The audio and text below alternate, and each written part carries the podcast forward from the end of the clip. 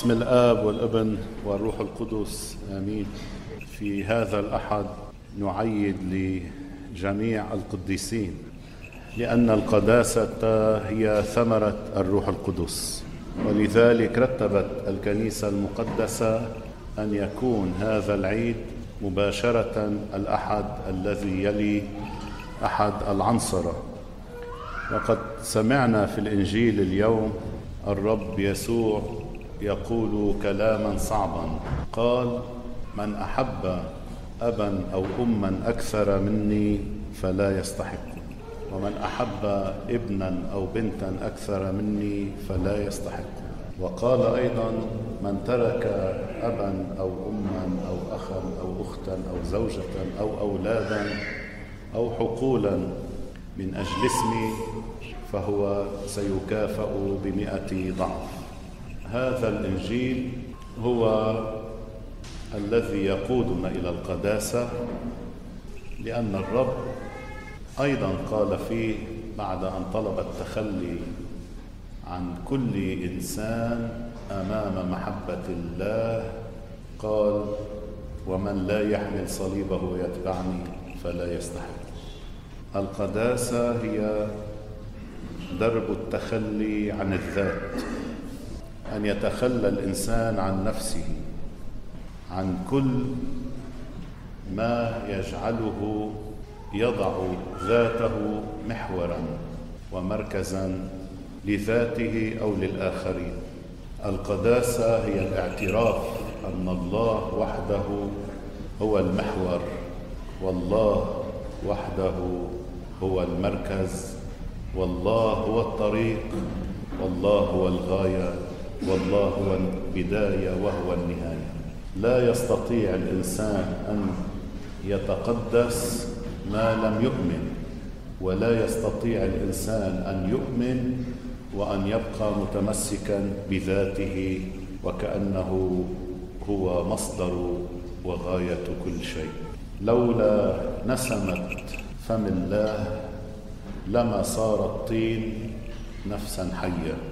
ولما كان آدم الأول ولولا نسمه الروح القدس التي يهبنا إياها الله لما استطاع إنسان منا أن يتمم وصية من وصايا المسيح.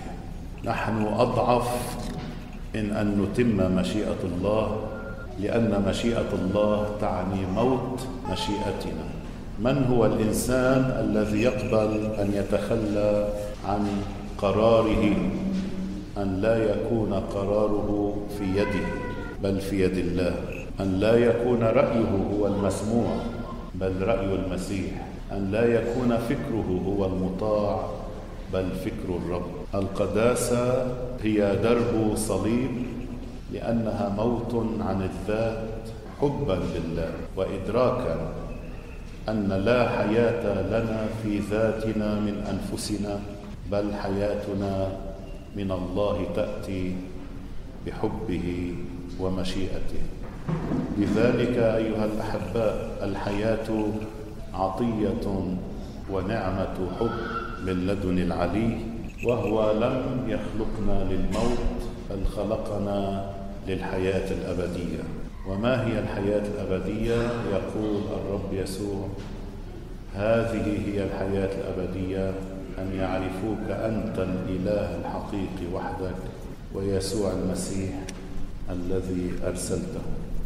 من يعرف المسيح ربا وإلها يتبعه ومن يتبع المسيح يموت عن نفسه ليقوم في المسيح يموت عن عتاقته لكيما يتجدد بكلمة الله المتنزله عليه بالروح القدس في القلب لتصير له حياة ويصير هو كتابا مفتوحا انجيلا نقرأ فيه الكلمة الإلهية. في التطويبات يقول الرب طوبى للمساكين بالروح فإن لهم ملكوت السماوات. طوبى لأنقياء القلوب فإنهم يعاينون الله. طوبى لصانعي السلام فإنهم أبناء الله يدعون. هذا هو طريق القداسة هذا هو درب المحبة أن نكون في البساطة. في البساطة أي في التسليم الكلي لله. في البساطة أي في عدم معرفة الشر. في البساطة أي في صنع أعمال المحبة دون حسابات. هذا هو ما يرشدنا إليه روح الرب في الإنجيل من خلال حياة الرب يسوع حياة الرسل وحياة القديسين والكنيسة دائما. آمين.